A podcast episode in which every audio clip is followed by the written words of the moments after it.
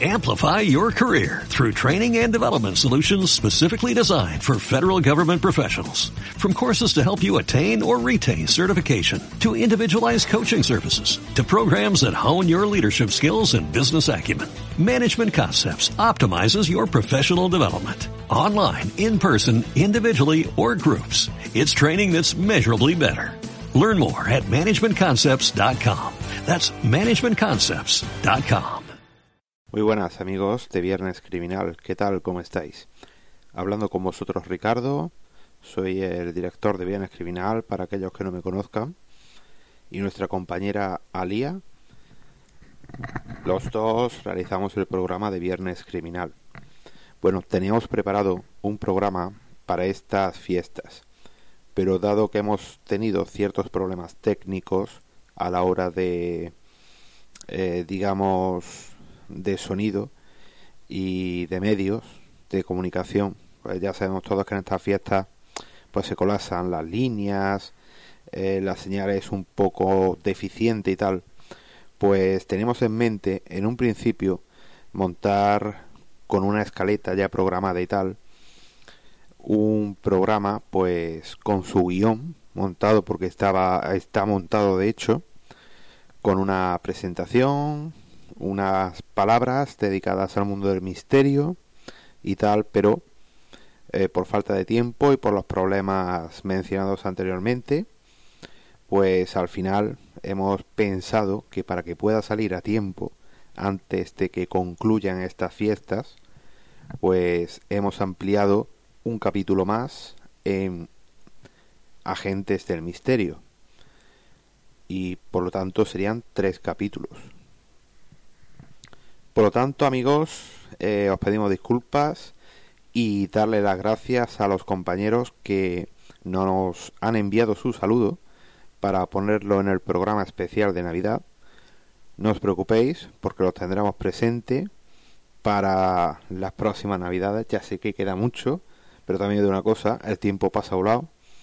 Y de aquí, pues ya mismo estamos en verano y ya mismo estamos otra vez en Navidad. Si no, ojo, al dato.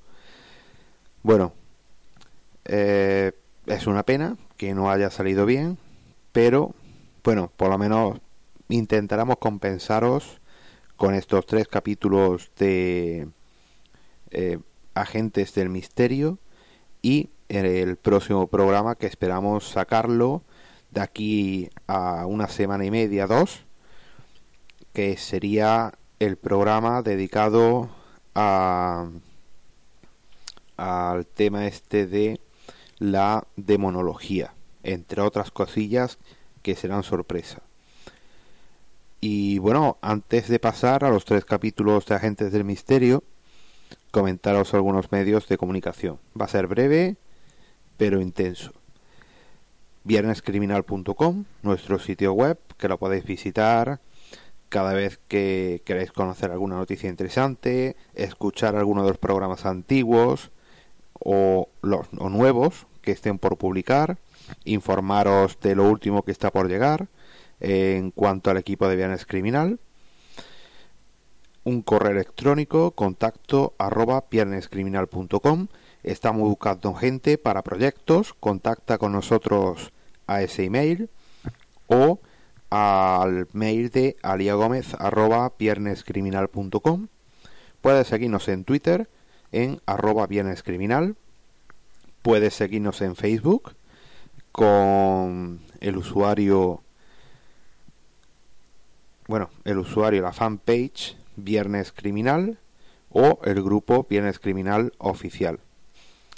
Y nada amigos, mm, de nuevo disculpad y también darles de nuevo las gracias a todos los compañeros que nos enviaron su saludo para colocarlo en ese especial que al final pues por mano del destino no ha podido montarse como nosotros queríamos montarlo. Y bueno, ahora sin más dilación os dejo con el programa de Viernes Criminal, una fracción de lo que hubiera sido el especial de Navidad. Y bueno, esperamos también desde Viernes Criminal que hayáis tenido unas felices fiestas y que hayáis tenido una buena salida y entrada de año. Esperamos que el 2015 sea un año por excelencia del misterio y que nos quitamos un poquito las vendas a la hora de participar y de aportar pues contenidos eh, aportar eh, colaboración entre equipos ya sean de podcaster de revistas o de grupo de investigación y bueno pues os dejo con agentes del misterio tres episodios inéditos, nuevos, para estas fiestas, de los cuales dos sí estaban anunciados, y uno de ellos es sorpresa. Hasta luego amigos.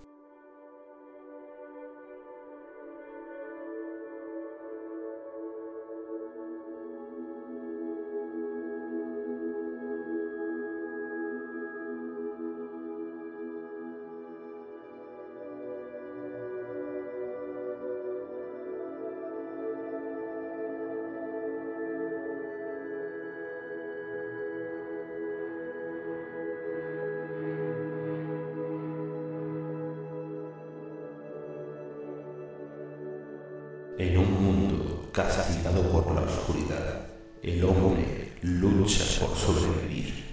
Día a día comienza la leyenda del hombre alfa.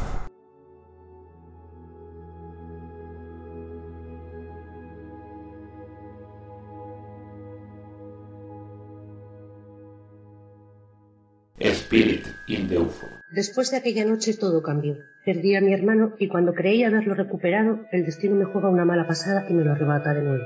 Jamás pensé que lo echaría tanto de menos. Sus bromas, sus ideas locas de negocios para mejorar en este asqueroso mundo, sus historias, algo fantásticas, sobre sus líos amorosos. Recuerdo una de las veces que no podíamos afrontar los pagos de nuestro módulo de residencia y se le ocurrió la genial idea de pinchar la toma general del laboratorio militar, que estaba en la calle paralela a la nuestra. Yo me eché las manos a la cabeza y le dije qué estaba haciendo, cómo nos pillen, y él me contestó que tenía dos buenas noticias. Una era que había conseguido un trabajo en un centro logístico reparando maquinaria pesada, y la otra que en un par de días nos enganchaban de nuevo. Entonces yo le pregunté que por qué hizo eso, que podía perder el trabajo que tantos meses le costó conseguir. Y él me dijo que hoy era un día muy especial, que su hermanita no podía pasar ese día sin luz, pues ese día tendría que ser grandioso. Resulta que yo no lo recordaba, pero era mi cumpleaños, y el regalo que me hizo, y me imagino que os preguntaréis, fue poder tener un plato caliente en la mesa, un pastelito recién hecho en el horno y sonando de fondo mi tema favorito, What a Wonderful World de Louis Armstrong. Nunca lo olvidaré, y de hecho, hoy lo vuelvo a recordar un año después. Le echo de menos.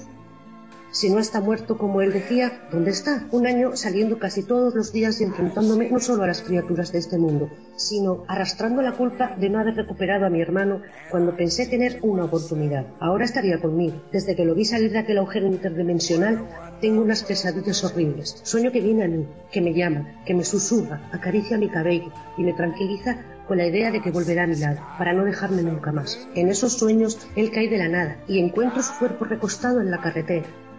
En otros él atraviesa la pared de mi casa y se sienta a los pies de mi cama, a velar por mí hasta el amanecer. En ocasiones, al despertar, me parece oler esa colonia barata del bazar del distrito oeste, en la tienda del señor Brown. Pero cuando miro la mesita de noche, veo el frasco de colonia de mi hermano y no me hago muchas ilusiones. En el despertador mi segunda canción favorita, I Feel Good, de James Brown. Y esta me hace que me levante y seguir teniendo esperanza en poder encontrarle, pues también era su tema favorito, y eso me hacía estar un poco más cerca de él en espíritu. Hermano, ¿dónde estás? Me imagino que le echaba más de menos a papá y a mamá, pues él lo pasó mucho peor que yo cuando pasó lo que pasó aquel fatídico día. De hecho, recuerdo que estuvimos unos meses sin hablar, sin apenas comer, llorando por las noches, y cuando todo parecía estar en la más tranquila oscuridad de la noche, le escuchaba entre gemidos y sollozos llamar a nuestros padres. Estoy preparándome para los exámenes de la Academia Militar, con el fin de estar más cerca del campo de batalla y poder estar al tanto de todo lo que se cuece en el exterior. Porque quién sabe si en una de esas alertas que reciben encuentro a mi hermano, todo es muy frustrante. Llegué a buscar casi a los cuatro meses de haber desaparecido a un especialista en opciones. La verdad es que no funcionó. pero aprendí muchas cosas que no sabía sobre estos fenómenos. También estuve en contacto con un parapsicólogo, de los pocos que quedan en este mundo caótico, y le pedí consejo de cómo poder realizar una transcomunicación con el más allá, pues llegué a pensar que estaría muerto, mi hermana, y ya no podría recuperarlo. Por otra parte, mis amigas me dicen que piense un poco más en mí, que intente rehacer mi vida, que necesito pasar página y seguir luchando por un futuro mejor, que tenga esperanza. Pero por otro lado, yo pienso que él nunca hubiera pasado página, nunca. Hubiera luchado hasta su último aliento por encontrarme, llevarme a casa. El pensar que a pesar de todos los esfuerzos, recursos y que estoy casi perdiendo la cabeza por apenas dormir, siento que solo me llevará a mi total y entera destrucción. No sé qué hacer o pensar. Quizás mis amigas tengan razón y estoy dando palos de ciego y posiblemente nunca lo encuentre. Por otra parte, pienso, como bien apuntaba un rockero muy conocido, en la época de mis padres es mi vida. ¿Qué estoy haciendo con ella? He perdido mi rumbo y tengo que recuperarlo como sea, pues mi futuro y mi pasado se mueven en mi actual presente. Quizás tenga que darle una oportunidad a aquel chico de la academia y salir con él para conocerlo y poder tener una posibilidad de ser feliz en mi vida. Estoy confusa y dolida, estoy cansada y destrozada por dentro, asqueada de este mundo y horrorizada por no volver a ver a mi hermano. Tengo miedo de temer por mi soledad, perder la cordura, sentirme que me faltas tú, hermana. Tengo que irme a dormir, que mañana tengo el examen final de la academia y me lo juego todo. Necesito entrar como sea. Quizás pueda, como os comentaba anteriormente, conseguir algo de información relacionada con el tema de mi hermano. Un par de meses más tarde, felicidades a todos los graduados de la academia. Ya formáis parte de la cruzada de la humanidad. Espero que podáis hacer algo entre todos para que esta pesadilla termine. Y recordaros que siempre que tengáis en mente hacer alguna locura, os paséis a rendir culto a los caídos en el muro de honor de la academia. Feliz día de graduación. Nos vemos en un par de días. Disfrutarlos, porque después será todo trabajo duro y apenas tendréis tiempo ni para miraros al espejo. Pueden retirarse y recordar que sois el futuro. No la caguéis. Pero eh, sin presiones. Disfruten de este permiso. Recuerdo que organizamos muchas fiestas en estos dos días. Fue apoteósico. Recuerdo también que le hice caso a mis amigos y comencé a conocer a Charlie. Tenían razón. Tenía que comenzar mi vida de nuevo. ¿Sabéis una cosa? Pasó el tiempo y poco a poco me iba centrando y dejé de estar obsesionada por encontrar a mi hermano. Pero ojo, eso no quiere decir que lo apartara de mi vida. Ahora tengo una vida nueva. Con mi marido. Sí, me casé con Charlie, a los dos años de graduarnos en la academia. Qué tiempos aquellos tan extraños, oscuros, en los cuales comenzó a entrar algo de luz en mi vida. ¿Sabéis qué es lo mejor de todo? Voy a ser madre. Será un niño. Lo hablé con Charlie y decidimos ponerle a nuestro hijo Alistair, en memoria de mi hermano. El tiempo pasó. Di a luz. Gracias a Dios todo fue un parto sin complicaciones. Al contrario que el de mi hermano, que dio mucha guerra. Cada vez que lo veo en la cuna, veo que se parece mucho a su padre, pero también veo reflejado el rostro de mi hermano en su cara y me digo a mí misma que seguro que mi hermano hubiera querido que siguiera adelante. Época actual. La historia continúa con un momento entrañable. Y eso, hijo, es la vida hasta ahora de tu madre y de lo que le pasó a tu tío Alistair, que por el cual te llamas así, en su honor. Y sí, hijo, ya sé que ha pasado mucho tiempo desde entonces, pero no pierdo la esperanza de encontrarle y brindarle la oportunidad de conocerte a ti, hijo mío. Ya tienes dos años y quiero que sepas que siempre estaré contigo. Nunca dejaré que te pase nada, mi vida. El trabajo muy ajetreado. Mi marido está constantemente fuera de misión, con su pelotón. Uno de los acontecimientos importantes en este tiempo también fue el ascenso de Charlie a jefe de pelotón del destacamento infernal. Son los que entran primero a saco y los que limpian la zona para que los jefazos puedan acceder al lugar con total tranquilidad. Ya lleva muchas incursiones a sus espaldas, pero nunca me acostumbro a pensar que puede que esa salida sea la última. Por lo mal que está la cosa allí fuera. Pronto celebraremos el tercer cumpleaños de Alistair. Pero el de mi. Y por circunstancias laborales lo celebraremos los dos solos. Creo que será el primero que lo hagamos así. Pues Charlie no se perdió ninguno de los dos primeros. Pero oye, el trabajo es el trabajo y es necesario traer comida a casa. Ya casi lo tengo todo preparado para darle la sorpresa a mi pequeño tesoro. Mira, mamá, ese es el pequeño Alistair, Alistair Jr., el futuro de la familia. ¿Qué dices, papá? ¿Es hora de darle la sorpresa o tenemos que esperar más? Hijo mío, creo que tu hermana ha sufrido mucho y se merece que vuelvas con ella y reconstruir la familia. ¡Sorpresa, Alistair! ¡Felicidades, mi vida! Después de un par de horas, cariño, es la hora, tienes que ir a soplar las velas y pedir un deseo. En ese momento, justo cuando se apagaron las velas, un pequeño cortocircuito afectó a las luces del salón y parpadearon por unos segundos. La verdad es que no le prestamos atención ninguna hasta que me apresuré a abrirla, diciéndole a el pequeño Alistair que posiblemente sería su amiguita del colegio que llegaría más tarde, o su padre que a lo mejor hubiera regresado antes de su campaña. Me acerqué al hall y tomé el pomo de la puerta principal. Lo giré despacio y abrí la puerta. No sé qué pasó, pero por unos segundos me quedé perpleja, anonadada, con la vista puesta a la persona que tenía delante. No me esperaba esa visita. Era un compañero del instituto, el cual perdí el contacto con él hace ya mucho tiempo. Me preguntó qué tal me iba y me felicitó por el enlace, por el nacimiento de Alistair. Me comentó que pasaba por el barrio y que se pasó a saludarme.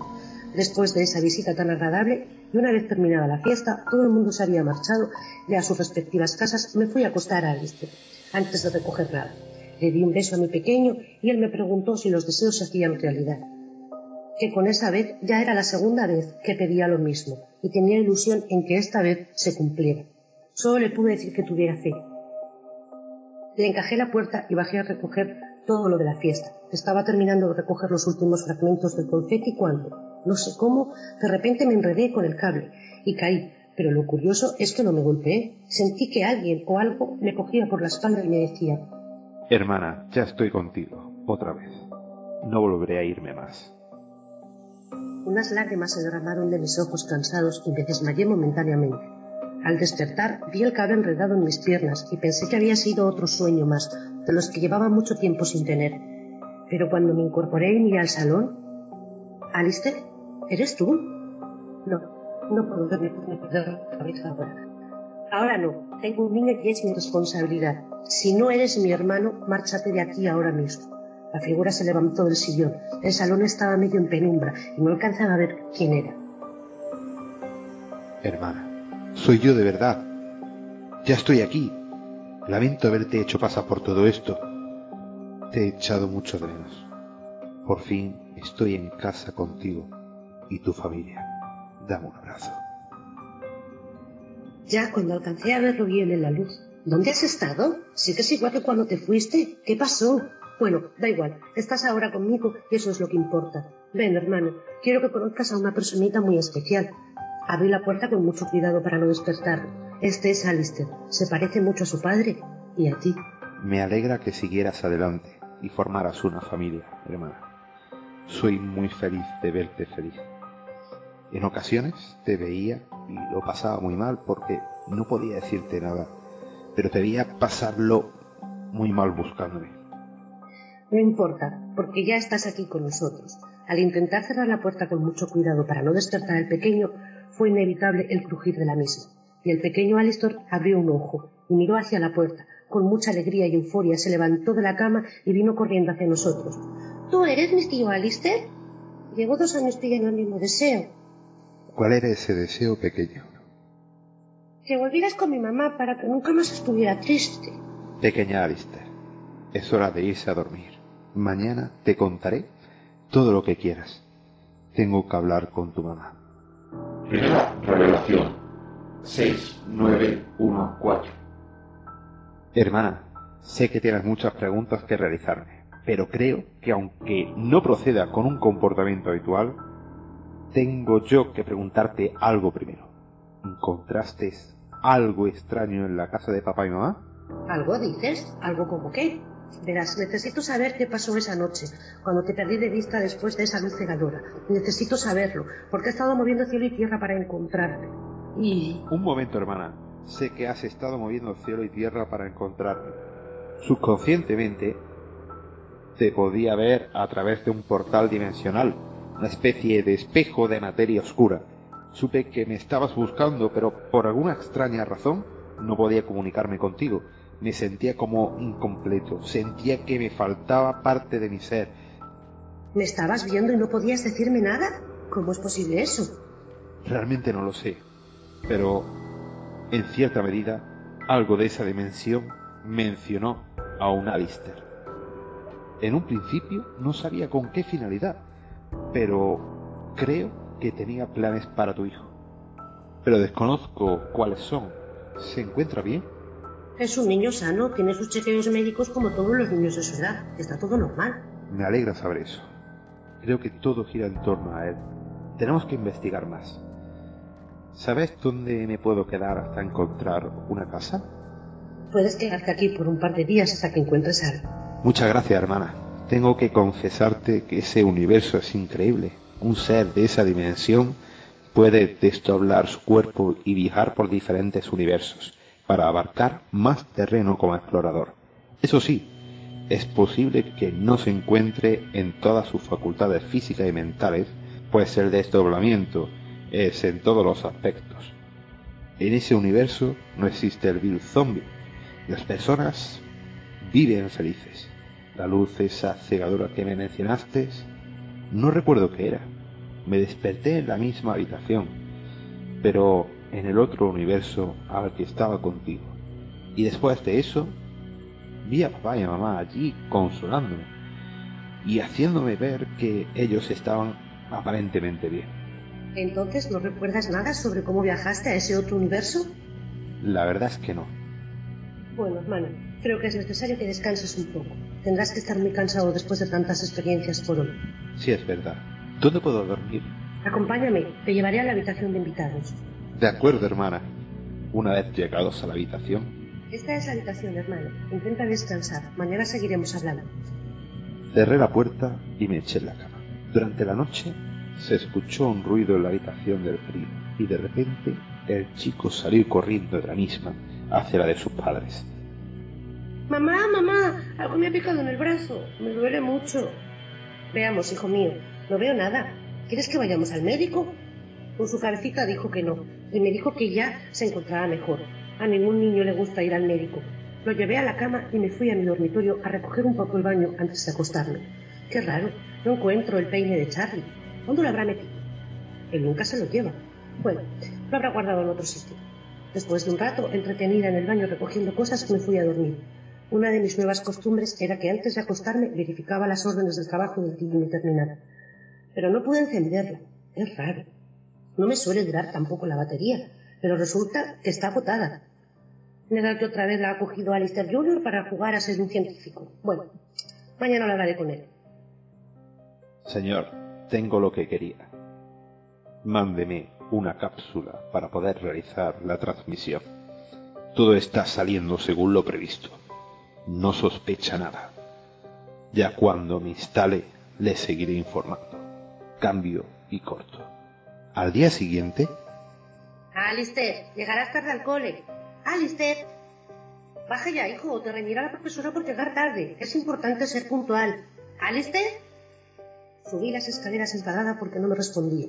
Llamé a su puerta y al no decirme nada entré de golpe diciendo, cariño, cuando mamá te llama tienes que contestar. Me quedé fría, inmóvil. No sabía qué pasaba. Hijo mío, ¿qué te pasa? Mi hijo estaba levitando en su cama, con los ojos en blanco. Me acerqué a él y al tocarlo estaba congelado. Su cabeza se giró de repente y con esos ojos fríos anodinos me dijo, seis, nueve, uno, cuatro. De buenas a primeras se dejó caer en la cama, de golpe, y mientras se levantaba de la cama, sin mediar palabra, ya en un estado más normal, señaló las paredes cubiertas de símbolos extraños, y me decía, Mamá, ¿qué ha pasado? ¿Qué es eso que he pintado en la pared de mi habitación? Tengo frío. Yo solo le pude decir que no pasaba nada, que era una mala pesadilla, que cuando volviera del colegio ya no estarían esos símbolos. Por cierto, hijo mío, ¿recuerdas haberme dicho algo? Él movió la cabeza negando recordar cualquier cosa. Yo le resté importancia y le dije que se fuera al baño, que yo iba ya para allá para asearle. Estando mi pequeño en la ducha, advertí que en la zona donde le picó lo que fuera ayer por la noche tenía un pequeño bulto. Me imagino que será una reacción alérgica a la picadura. Bueno, es hora de ir al colegio, pequeño Alistair. Bueno, bueno, el pequeño no parece recordar nada. Mejor así. No querría que se descubriera algo tomaré fotografías de la habitación y un pequeño rastro de energía vital para poder enviarlo para que lo analice. Es hora de volverme a mi casa antes de que regrese mi hermana y me encuentre en la habitación del pequeño. Sé que no pasaría nada, pues podría decirle que entré por error, pero prefiero evitar preguntas incómodas. Por el momento. Señor, el crío ha empezado a escribir en aquel dialecto que mencionó. ¿Cuáles son sus órdenes? Así lo haré. Hermano, ya he vuelto de llevar al pequeño al colegio. ¿Quieres una taza de café? Dame un momento. Me visto y enseguida estoy contigo. Señor, tengo que dejarle. Sí, señor. Seguiré con el plan. Según tenía previsto usted, tengo que dejarle para no levantar sospechas. Seis, nueve, uno, cuatro. Toma, hermano, una taza de café. Seguro que llevas tiempo sin tomar uno y si no recuerdo mal, a ti te encantaba. Es verdad, hermana. Pásame el azúcar, por favor. Por cierto, ¿qué le ha pasado a tu hijo? Que lo he escuchado gritar ayer noche. Nada, le picó un bicho, nada más. Ya sabes cómo son los niños a esta edad. Pero esta mañana se encontraba raro. Subía a su habitación porque no respondía y... Hermano, te vas a poner malo con tanta azúcar. Uf, decía un poco torpe. No te preocupes, me echaré un poco más de café para matar el dulzor. Continúa, por favor. Yo pensaba que se había quedado durmiendo, pero cuando lo vi, a cinco palmos de la cama, frío y con una mirada muy rara. No sé. Después están los números de la habitación. No sé qué pasa, hermano. ¿Qué números, hermana? ¿Puedo verlos? Sí, ven conmigo. Entra. Yo me quedo aquí fuera. Hermana, entra un momento, por favor. Dime. Aquí no hay nada de nada. Ni números, ni nada raro. No sé qué crees haber visto, pero aquí no hay nada. Puede que fuera una alucinación. Han sido muchas emociones recientemente. Estarás confundida. No sé qué decirte. Juraría que había números escritos, unos símbolos muy raros. Puede, puede que eso fuera una alucinación. ¿Pero qué me dices del número que me dijo Alistair Jr.? ¿6914? ¿Él lo recuerda? Cuando regresó en sí, me dijo que no, que no recordaba nada de lo sucedido. Entonces, hermana, puede que fuera otra.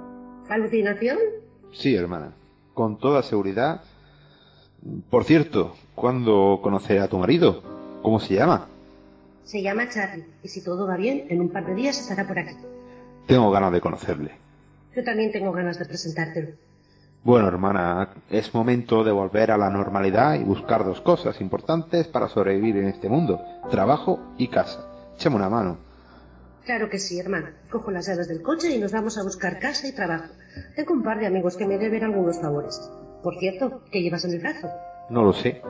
El caso es que no me lo puedo quitar. Es algo... es algún tipo de brazalete. No recuerdo que tuvieras uno así. Pero bueno, es muy curioso. Vamos, hermana, a la aventura. Un ligero brillo resaltó en la mirada de Alistair. Mientras tanto, en el colegio, en la media hora de recreo, Alistair estaba jugando con unos niños cuando... ¡Alistair, Alistair! Uno de los niños le llamó. ¿Qué te pasa? No me pasa nada, pequeño mamífero. Todos moriréis. 6914. Una profesora se acercó al ver al otro niño llorando y asustado, y como acto reflejo miró a Alistair, que era un año mayor que el otro niño, y le preguntó, Alistair, ¿le has pegado a este niño? Él lo negó. ¿Qué ha pasado? Alistair contestó a su profesora indicándole que no lo sabía. Y la profesora le preguntó al otro niño, ¿qué ha pasado? Y el niño respondió, Me da miedo a Alistair, no quiero jugar con él. En el frente con Charlie. Señores, tenemos que levantar barricadas y defensas en el perímetro del campamento antes de que anochezca. Tenemos trabajo que hacer. No podemos dormirnos en los laureles. ¿Entendido? Después de unas horas, al caer la noche, Charlie se encontraba en su tienda de campaña, intentando descansar un poco mirando la foto de su querida familia. Pero de repente advirtió un chasquido. Se levantó despacio y cogió el arma que tenía debajo de su almohada y la martilló. Deslizó la cremallera y acto seguido se deslizó al exterior de la misma. Después de otear hacia ambos lados, un tanto nervioso con su arma cargada, decidió poner el gatillo en su posición normal y el seguro y volver a su tienda cuando por el rabillo del ojo advirtió una sombra y una voz. Prepárate. He llegado a vosotros y de buenas a primeras, como un tremendo golpe de viento se tratara, empujó a Charlie al suelo violentamente. Cuando se levantó, con su arma preparada para efectuar un disparo, ya no había nada, y se dijo para sus adentros, Charlie, estás cansado de tanto ajetreo. Vete a dormir. Seguro que estás alucinando. Cuando Charlie despertó con el toque de corneta de su destacamento y salió de su tienda después de asearse y vestirse, extrañado, miró en todas direcciones y dijo, ¿Qué demonios pasa aquí? ¿Dónde están todos los soldados? Volvió a sacar su arma y se dirigió a la tienda de uno de los primeros oficiales. Cuando entró, no podía dar crédito a sus ojos. Estaba muerto, con la camisa abierta y con algo grabado a sangre y vísceras en el pecho. Fue espantoso. Salí de allí y miré en todas las tiendas de campaña. Todos muertos. Dios santo. ¡Qué horror! Regresó a su tienda y justo al lado de la radio un papel con unos números. Seis, nueve, uno, cuatro. La radio empezó a realizar unos ruidos muy raros y se escuchaba algo parecido a una voz, pero muy distorsionada. Base cuervo a madriguera de Castor Z, responda. No respondía nadie, solo ese ruido. De repente, un pitido ensordecedor invadió la estancia y caí desfallecido al suelo. Pero antes de perder el conocimiento, pude mandar una sonda ultradigital magnética al cuartel general. Para cuando desperté, estaba rodeado de médicos. Me sacaron en camilla de la tienda de campaña. A todas penas veía a todos mis soldados muertos, siendo recogidos por unos forenses y realizando todo tipo de pruebas. Entre ellos advertí aquella silueta tan extraña y oscura, la cual desapareció de repente. Entonces presté atención a la conversación de los doctores que me acompañaban. Decían algo así. ¿Has observado el pequeño bulto que tiene en el brazo? Cuando lleguemos al hospital de campaña, tenemos que hacerle algunas pruebas para ver qué es. Posiblemente sea la picadura de un insecto, pero tenemos que descartarlo. Yo me miré el brazo, medio adormecido, y no distinguía bien a qué se refería, aunque al tacto sí sentía que tenía algo en él. Unas horas más tarde, ya en la enfermería, unos señores de la PM llegaron a realizarme unas preguntas. He de apuntar que todas eran muy rutinarias. Pero llegó un momento en que el ambiente se enrareció un poco con las preguntas que me realizaron. Mientras tanto, en otro lugar, digamos a las afueras de la ciudad, unos ingenieros realizaban unas pequeñas revisiones del muro y sus sistemas de protección a una altura de cuatro metros aproximadamente. Cuando algo desconocido empujó a uno de ellos precipitándose al vacío y el otro quedándose a un palmo del borde del mismo. Este último sintió como algo frío y oscuro le agarraba del pie y lo arrastraba hacia la garita de vigilancia, y mientras lo lanzaba dentro decía, cuídate de las sombras. 6, 9, 1, 4. Volvemos con nuestro soldado Charlie en el hospital. Y aquellos señores de la PM con sus preguntas un tanto extrañas. Me preguntaron si había sentido o visto sombras, o algo parecido. Yo extrañado negué con la cabeza, aun sabiendo que vi algo, pero no podía arriesgarme a que fuera una inspección psicológica y me echaran del cuerpo o algo peor. Me cargaron con el magnicidio de mi escuadrón. La ronda de preguntas se prolongó hasta bien entrada la hora del almuerzo, momento en el cual llegó un agente con el reporte de algo sucedido en el muro de la ciudad. Los agentes se despidieron y marcharon a investigar. Yo me relajé un poco en la cama y decidí comer algo. Mientras tanto, en el distrito norte... Hermano, esta tienda de tecnología necesita un empleado para reparaciones de equipos electrónicos. Y yo sé que tú eres humanitas. Pagan bien y tienen unos horarios muy interesantes.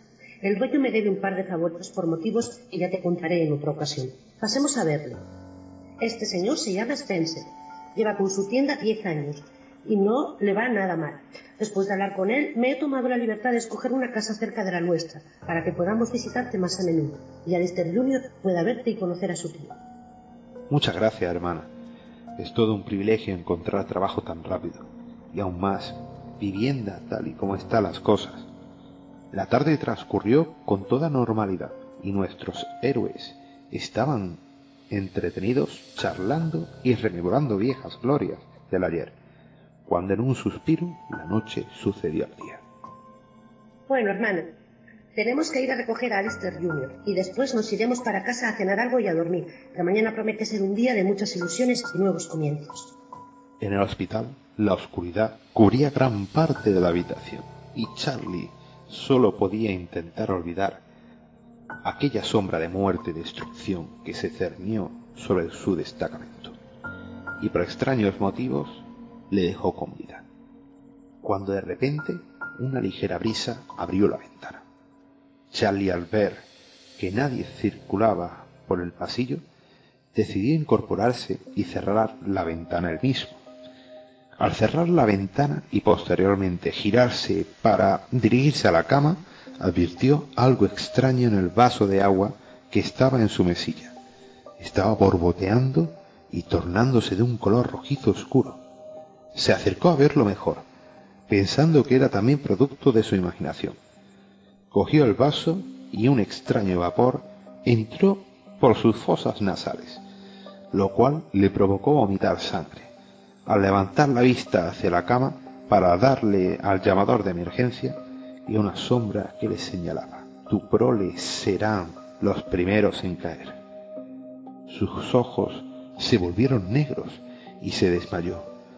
Una enfermera que pasaba por allí vio a Charlie en el suelo y se acercó a auxiliarlo. Cuando lo levantó e incorporó en la cama, Charlie mencionó a la enfermera algo extraño como unos números muy curiosos.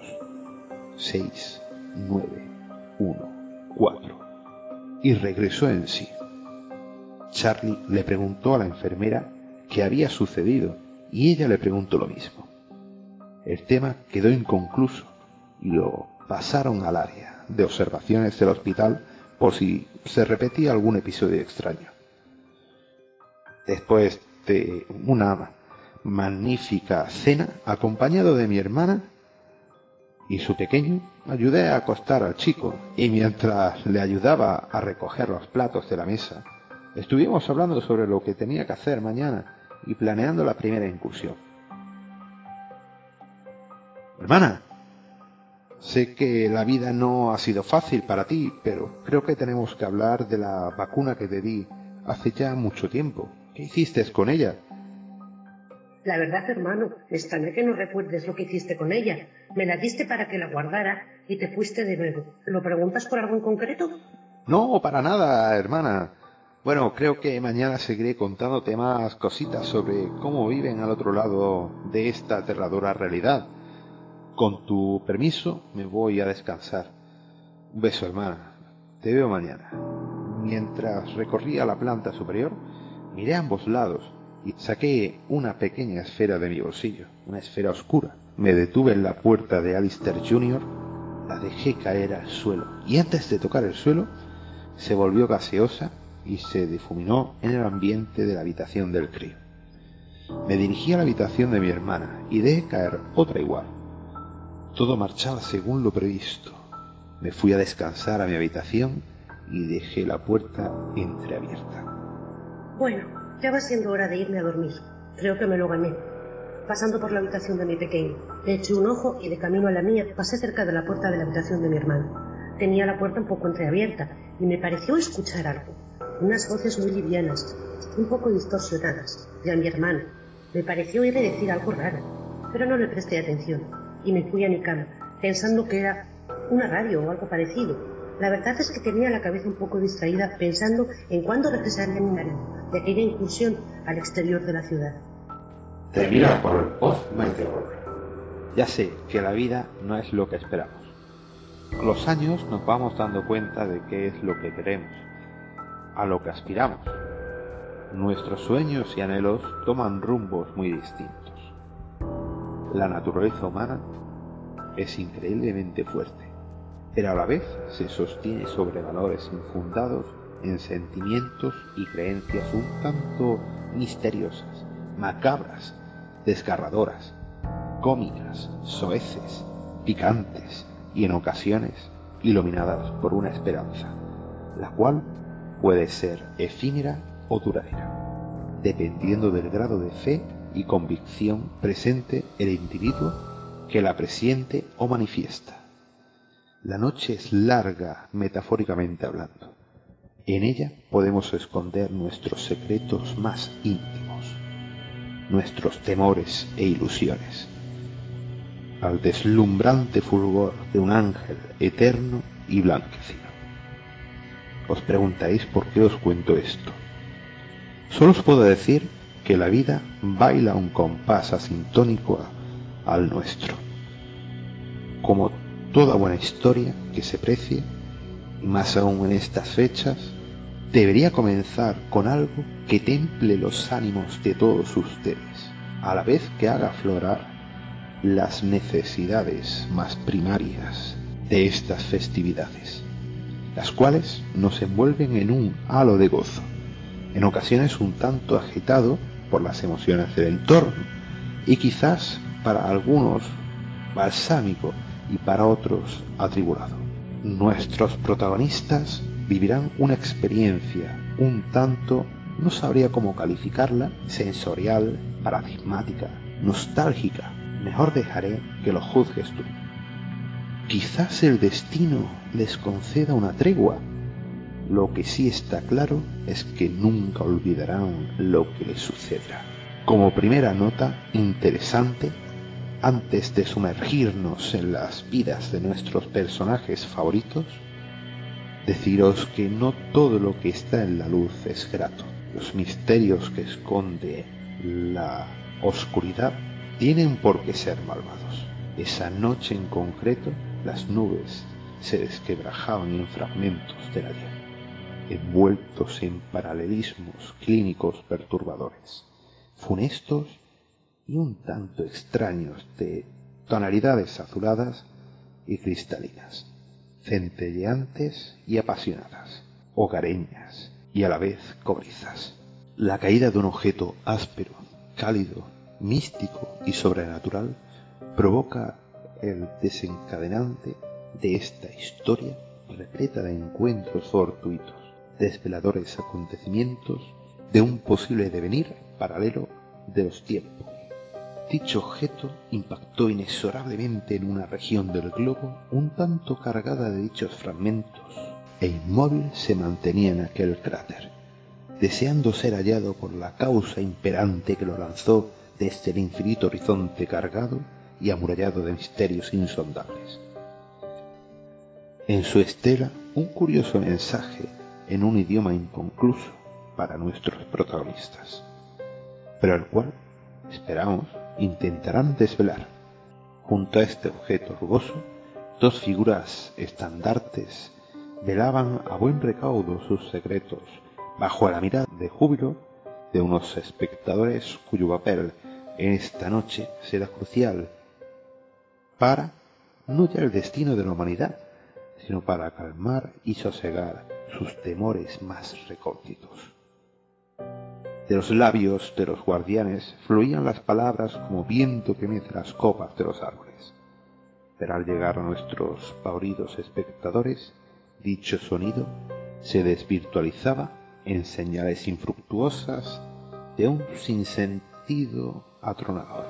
Pasados unos segundos, dicho objeto floreció, dejando entrever la figura de los custodios y desprendiéndose de un extraño artefacto metamórfico licuado opaco muy extraño, el cual prendió en sentimientos ardientes, dejando fluir un haz de luz zigzagueante e imperfecto, el cual fue reconducido por sus guardianes hacia unas coordenadas en el espacio, abriendo una brecha en el entorno y con ello dejando ver por completo el rostro de dichos guardianes. Dieciocho horas antes. Buenos días, hijo mío. Feliz Navidad. Hoy llega papá John a traerte los regalitos. Esta noche tienes que dormirte pronto o te dejarán carbón. ¿Qué tal has dormido? Bien, mami. Bueno, tenemos que ir al dentista. Ya le pedí el permiso a la escuela para que te sentaras, mi niño. Espero que lleves el examen final preparado. Tengo que llamar a tu tío para quedar esta noche y cenar juntos. Qué pena que tu padre no pueda estar con nosotros. ¿Qué te parece si después de recoger al Tito nos vamos los tres a ver a papá? Bueno, pequeño, desfilando para el baño. Mientras tanto, en la casa de Alistair, cuando la ciudad estaba en movimiento desde horas tempranas, las calles eran auténticos hervideros de gente y comercios, unos abiertos desde temprano y otros a punto de abrir. La casa de Alistair aún no había entrado un rayo de sol por ninguna de sus rendijas. En una habitación oscura, calidecida por un tenue fuego de plasma flotante, iluminaba el rostro de nuestro protagonista, acentuando su auténtico rostro oscuro y cadavérico, cuya mirada, anodina y vacía, más fría que el universo, con unos ligeros puntos plata ocre que centellaban en el centro de una ligera aureola azul fantasmal, dándole un aspecto un tanto macabro. Sí, señor. La secuencia 6914 ha culminado con éxito. Señor, tengo que dejarle. Me están llamando y no quiero despertar sospechas con nadie. Corto. ¿Quién será? Diga. Soy yo, hermano. ¿Qué tal dormiste? Bien, hermana. Por cierto, feliz Navidad. Igualmente. ¿Cuándo puedo pasar a recogerte por tu casa, hermano? Por cierto, me ayudaría mucho y animaría que me acompañaras a ver a Charlie al psiquiátrico. Me harías un gran favor. Pues a eso de las seis está bien. Un momento, hermano, llaman al timbre. ¿Hermano? Sí, sigo aquí. Disculpa, me han traído el regalo de Alistair Jr. Pues verás, yo tengo que recoger a Alistair del colegio a las 17.30. Pasarme por casa, que deje los libros del colegio, se asee un poco y cambiarse de ropa. Pues no quiero que ensucie el uniforme del colegio. Por lo tanto, ¿podemos quedar a eso de las 19? ¿Qué te parece? Pues verá, hermana, a mí me traen un encargo a esa hora. Si pudieras pasarte por casa a eso de las 19.30, te lo agradecería. Pues perfecto. Si llegamos un pelín antes, nos esperamos contigo a que te llegue el paquete y ya nos vamos, ¿vale? Ok. Os espero con ganas de veros a los dos. Un abrazo, hermana. Qué nervios. Nuestra primera Navidad juntos de nuevo. Un abrazo, hermano. Es verdad, es nuestra primera Navidad desde hace ya muchos años. Yo también estoy un poco nervioso. Bueno, hermana, nos vemos. Tengo que contactar con el señor espectral. Después de usar el comunicador transdimensional y acordar los siguientes pasos, cerré la comunicación. Por fin me llegó el paquete. Las horas pasaron y ya llegaron las 19 horas. Hola, hermano. Feliz Navidad. Saluda a tu tío Al. Pasad, aún no me ha llegado el paquete. Lo estoy esperando. ¿Queréis tomar algo mientras esperamos? Por cierto, hermana, ¿cuál es el horario de visitas en el psiquiátrico? El horario de visitas termina a las 18.30, pero al formar parte de la milicia, tener contactos y salvar a algunos de los que trabajan en el psiquiátrico me deben algunos favores. Pero no podemos llegar más tarde de las 19.40, porque a esa hora cambian los turnos y no nos dejarán pasar. Y... Disculpa, el timbre está sonando. Cuanto antes recoja el paquete, antes nos marcharemos a ver a tu marido. Cuñado. Tengo ganas de verle. No se merece lo que le está pasando, pero no quiero hablar del tema. Voy a por el paquete. Perfecto. Le pongo el abrigo mientras al niño. Gracias. Tengo una propina. Feliz Navidad. Dejé el paquete en la entrada y nos dispusimos a partir. Ya en el coche, de camino. No es por ser curiosa, pero ¿qué has pedido, hermano? Es una sorpresa para Esther Jr., pero eso lo verá mañana. Mientras tanto, en el psiquiátrico, aquí podemos ver a un paciente con un serio trastorno agudo y amnesia. Según su ficha, mató a su pelotón y no lo recuerda. Estaban en una misión y parece ser que el estrés le pudo y cometió dicho magnicidio. Es un ejemplar digno de estudiar. Sigamos. Por cierto, comuníquenle que le ha llegado un paquete al paciente. Charlie recibe el paquete anónimo.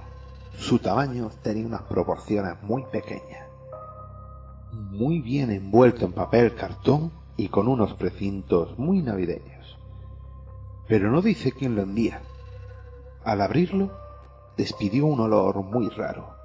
Parecía que era como a humedad, pero no era precisamente eso. En su interior, una tarjeta de felicitación, diciendo algo así. Sé que tú no lo hiciste porque lo hice yo. En ese momento Charlie, impresionado, se le desprendió la caja de sus dedos fríos y tensos y por acto reflejo llamó al celador mientras se acercaba a la puerta de su celda acolchada. Cuando el celador accedió a la celda, tras introducir el código de seguridad, Charlie le dijo mientras se dirigía a recoger la tarjeta que tenía pruebas de que él no había sido y que no estaba loco. El celador, preocupado y un tanto desconfiado, puso su mano sobre su porra eléctrica por si acaso sufría el paciente otro ataque y la tomaba con él. Charlie cogió la tarjeta y se la mostró al celador sin pararse a mirarla de nuevo. El celador la abrió y se activó un sistema de realidad aumentada en la que se veía a Papá Jones cantando y celebrando las fiestas. Como imagináis, la cara de Charlie era todo un poema. Se acercó a este y le arrancó la tarjeta de sus manos al celador, alegando que eso no era lo que había escrito, que era otra cosa que podía demostrar su inocencia. El celador le dijo que porque era Navidad, su mujer, refiriéndose a la de Charlie, le había salvado la vida en varias ocasiones y venía a visitarle, pero que no se pasara mucho. En ese momento recibió un aviso por radio el celador de que la visita de Charlie había llegado y que le esperaban en la sala de visitas.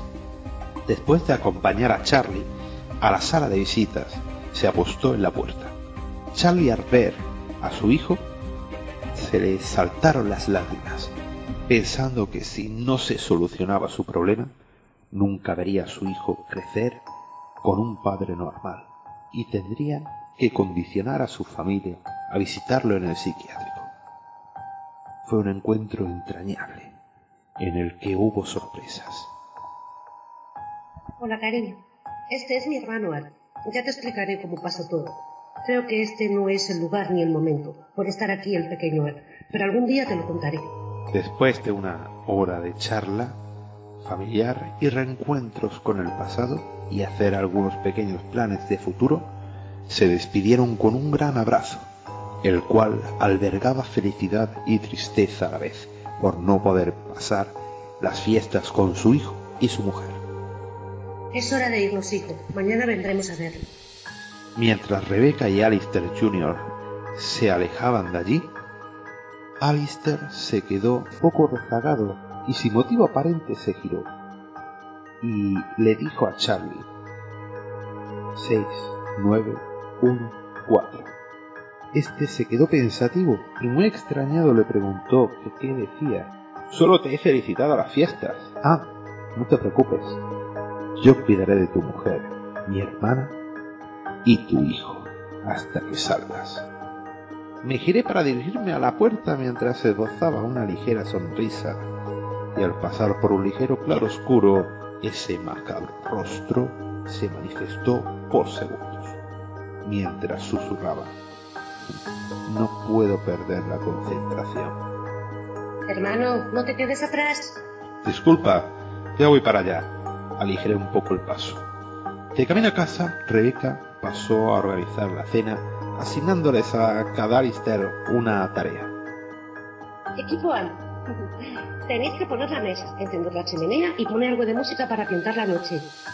En ese momento, en el psiquiátrico, el celador acompañó a Charlie al comedor del psiquiátrico para darle su cena y la medicación. Todo parecía ir bien hasta que, en casa de Rebeca y Charlie, recibieron una llamada ya a punto de sentarse a la mesa.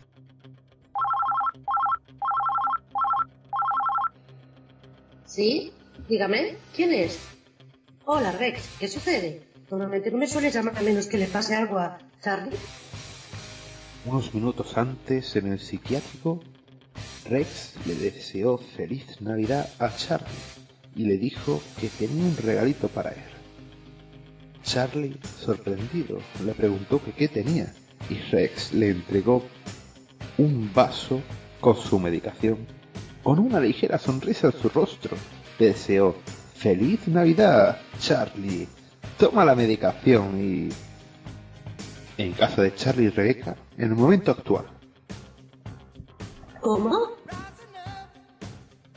Me levanté de la mesa y me acerqué a mi hermana. ¿Qué sucede, Rebeca? Le ha pasado algo. ¿Puedes quedarte con el niño? No quiero que veas su padre así. Intentaré tardar poco. Rebeca cogió su abrigo, su bolso, sus llaves de la casa y del coche, y salió corriendo hacia el psiquiátrico. Espero no llegar tarde. ¿Qué le habrá sucedido? Por lo que dice el celador, es decir, Rex cenó bien y se tomó la medicación como todos los días. ¿Qué pudo cambiar?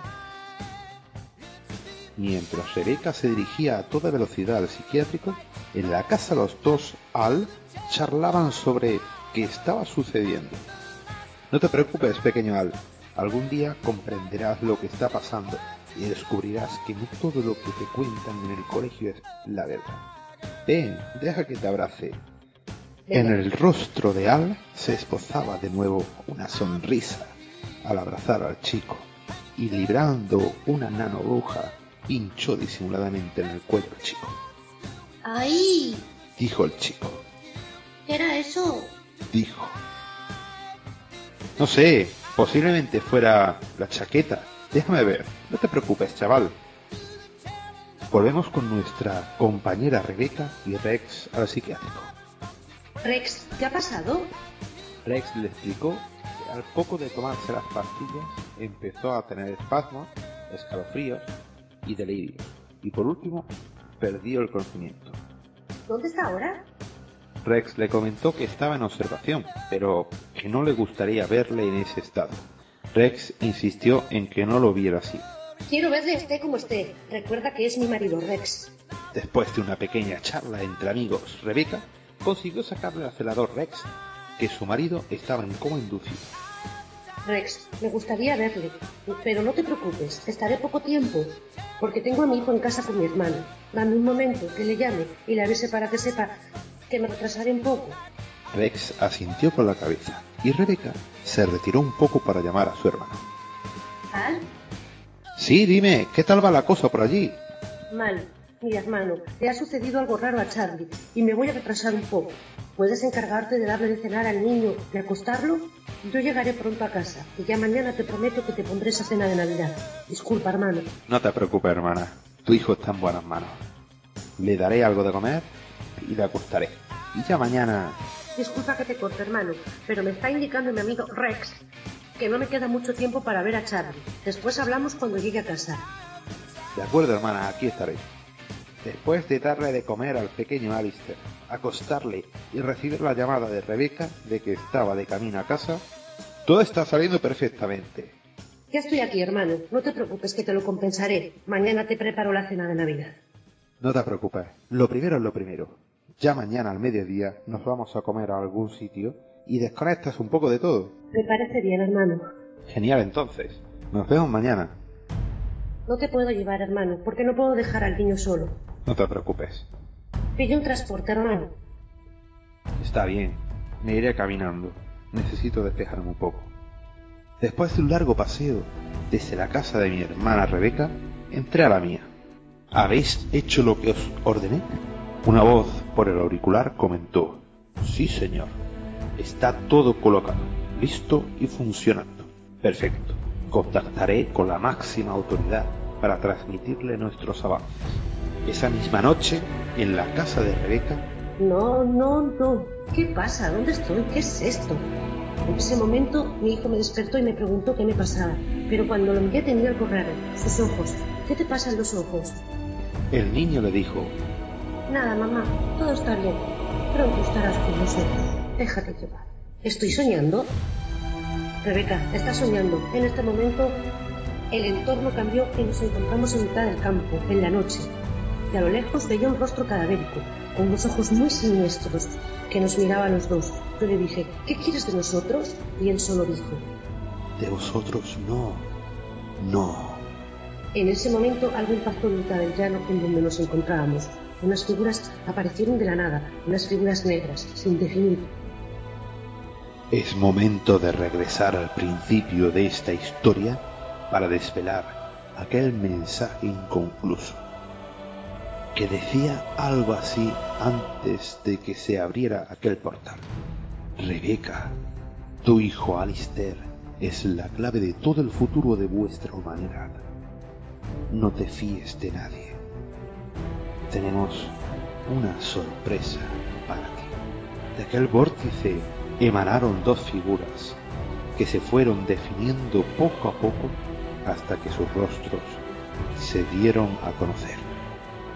Pero mientras se concentraba la energía para formarlas, se escuchaban unas palabras muy débiles. Hija mía, te queremos mucho. Nos alegramos de que tengas un hijo. Él es la clave para el futuro. Muchas personas querrán hacerle daño y tú tienes que protegerlo a toda costa. Cuidado, porque en las sombras se esconde algo que tú desconoces y está detrás de todo lo que se está pasando. Cariño, nos estamos quedando sin energía y no podemos seguir. Te queremos con toda nuestra alma y me duele que no estemos contigo para ver crecer a ese niño tan guapo como su madre. Lo siento, hija mía. Siempre te llevaremos en nuestro corazón. Intentaré contactarte mediante los sueños. Feliz Navidad, cariño mío. Ahora tienes que despertar. Maldita sea, ¿ha sido un sueño o era real?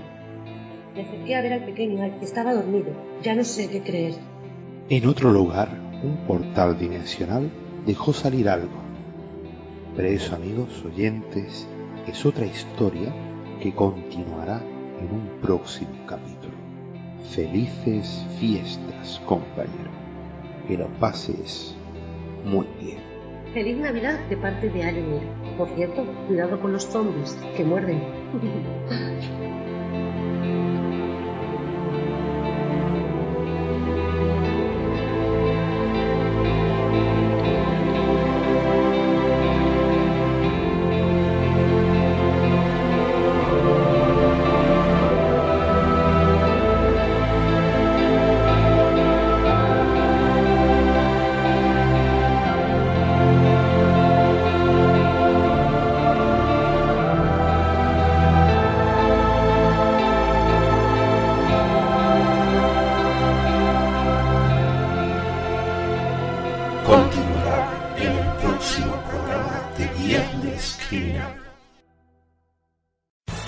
Amplify your career through training and development solutions specifically designed for federal government professionals. From courses to help you attain or retain certification, to individualized coaching services, to programs that hone your leadership skills and business acumen, Management Concepts optimizes your professional development. Online, in person, individually, or groups, it's training that's measurably better. Learn more at managementconcepts.com. That's managementconcepts.com.